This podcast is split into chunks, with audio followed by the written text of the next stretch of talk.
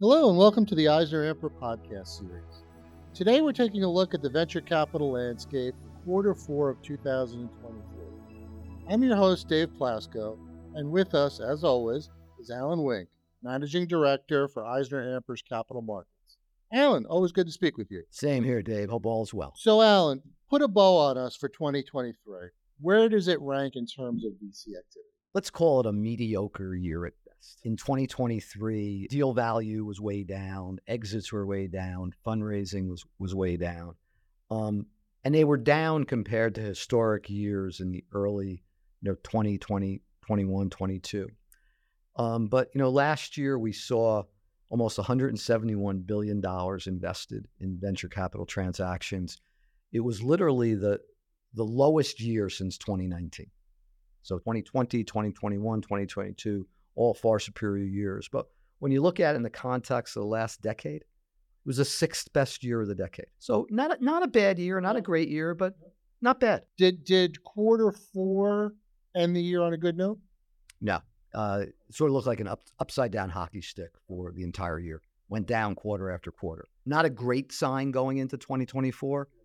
Um, but we'll talk about that in a little bit. Why do you think it was a down year? You know, I, I think a, a, lot of things happened. We had Silicon Valley Bank going under. We still have a lot of uncertainty around interest rates. Um, you know, we still have valuations declining.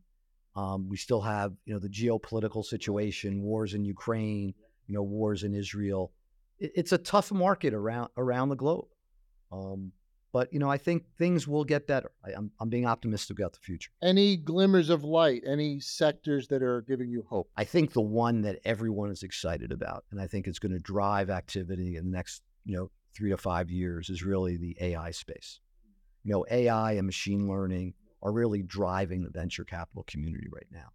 You know, I think 20% of VC deals were in AI or machine learning deals and th- almost a third of the dollars were in AI. So it's a pretty active space right now. You know, not as active as AI, but I think, you know, health tech investing, biotech investing, cybersecurity deals, I think are also gathering a lot of attention. So they think AI is the real deal. It's not a passing fad. They're they're mm. doubling down and it's here to stay. Absolutely. Tell us about the IPO market. Any any big names out there? It really is quite dormant. You know, in the fourth quarter of last year, there were only eight completed IPOs. Exit activity last year, including IPOs and sale to you know large public companies and sale to private companies, was only $66 billion. To put that in a context, two years before, 2021, there were almost $800 billion of exits. So the IPO market has really slowed down considerably. There appears to be a big disconnect right now between the private company valuations and the public company valuations. Matter of fact, the largest IPOs of 2023 were done at values that were below the last private funding round. So if you were a VC investing in later stages of a successful IPO last year, because you invested so late, you probably were out of the money because the valuations at that point were already inflated. You know, you mentioned Shein before. You know, a lot of controversy surrounding that deal, both here and, and in China, you know, regarding, you know, how that company deals with child labor laws, how that company deals with you know, climate issues and environmental issues. Even though ethically it might not be the best company to go public, we need a shot in the arm like that here in the US. That's probably going to be about a $100 billion deal if it happens. I'm not sure it will. There's still tremendous controversy. You know, the SEC is looking at it here. The Chinese, you know, authorities are looking at it.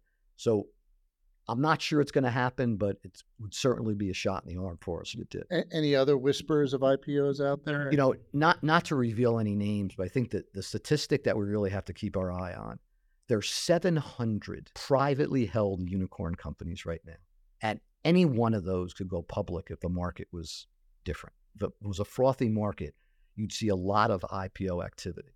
So the fact is, there's a lot of very valuable companies that would go public in a better IPO market. So I think that's the thing to keep track of. And under the heading of more bad news, uh, it sounds like startup bankruptcies are, are, on the rise. Well, you know, I, I think it, it's it's as a result of valuations were down last year. Valuations are probably down 15 to 20% in the last 18 months. And so, as a result of that, companies that are fortunate enough to be able to go back to the well and raise additional rounds of venture capital are doing it for, as a result, doing it as down rounds. And I think almost 30% of the deals in 2023 were down round deals. The other side of the coin is, you know, a lot of VCs are telling their portfolio companies to conserve cash, make it last longer. And I think a lot of those companies that were not able to conserve cash and ran out of money, you know, had two options. One was to go out of business and liquidate, or the other was to go bankrupt. And last year, the number of bankruptcies of VC backed companies doubled in comparison to 2022. So bankruptcies is a real a real issue here in VC backed companies. What are you looking at in quarter one of 2024 that will give you an idea of how the rest of the year may shake out? I'm optimistic about 2024. I'm going to be totally honest with you. I, in my mind, the glass is, is half full. And the reason why is that, first of all, there's $300 billion of dry powder in the hands of the venture capital community. It's got to be invested. It's got to be invested at some point. And there's a lot of great companies out there that are worthy of that money. You know, the Fed is talking about a couple of interest rate reductions in 2024, all good news. Large companies have kind of shied away from making acquisitions of venture backed companies. So there's probably a lot of pent up demand out there. Um, so I, I, think 2024 should be a really good year. And I, am not saying it's going to start off in the for, in the first quarter, but I think you're going to see an uptick in deal activity as we go through this year. So if, if you see that uptick in deal activity in quarter one going into quarter two, that's telling you it might be a bounce back year. The flood the floodgates could open. There's a lot of pent up demand. There's a lot of capital for this to be a successful year, and I think I'm looking for a, a good year in terms of dollars invested.